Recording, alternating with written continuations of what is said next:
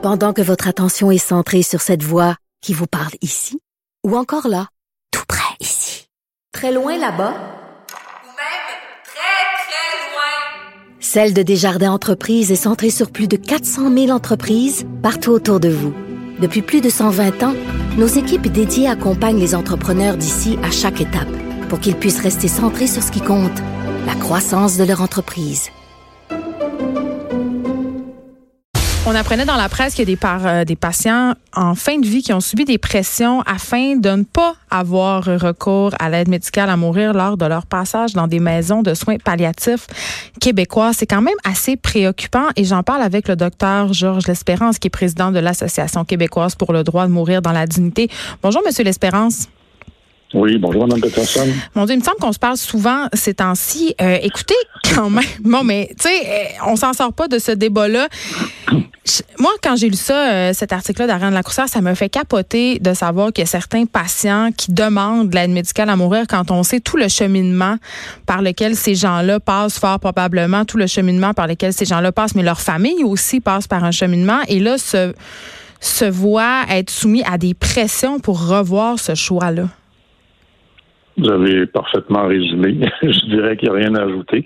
Effectivement, demander l'aide médicale à mourir, c'est un très long cheminement. C'est un cheminement qui accompagne une maladie qui le plus souvent dure depuis très longtemps et qui est très souvent pénible, difficile, que ce soit en cause des traitements ou, ou simplement parce que le patient sait où il s'en va, le patient ou la patiente sait où il s'en va. Et là, voici qu'arrive un intervenant dit spirituel, qu'il soit religieux ou, ou autre, qui essaye de convaincre la personne que non, il faut quand même continuer à survivre, il faut quand même continuer à souffrir, et il faut quand même, et comme on l'a déjà, je l'ai entendu de la bouche d'un avocat, euh, il faut euh, sublimer ces souffrances-là pour euh, les offrir à on ne sait qui. C'est quelque chose d'absolument euh, inadmissible.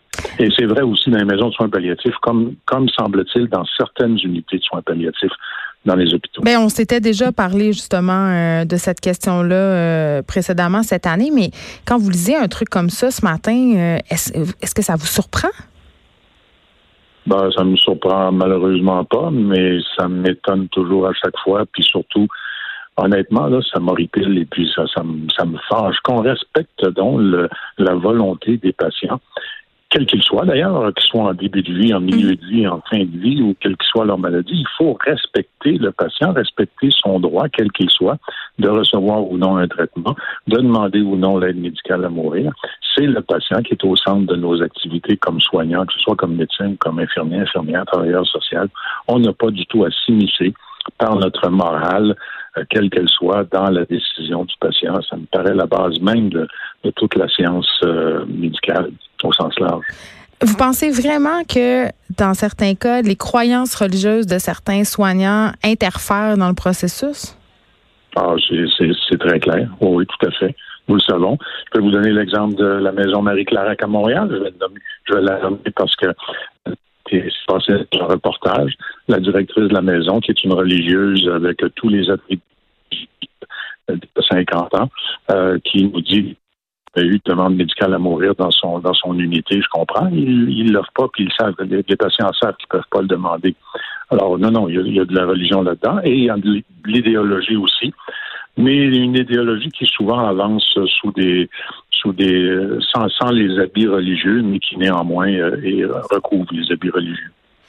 Ben, C'est c'est justement, c'est comme fait par en dessous. C'est comment, comment ça se manifeste concrètement, ce genre de pression religieuse-là? Parce que j'imagine qu'il y a personne qui s'avance dans une chambre d'un mourant pour dire, écoutez, Jésus veut pas, là.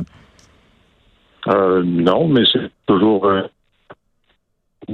mais on faut toujours se rendre compte que nous sommes.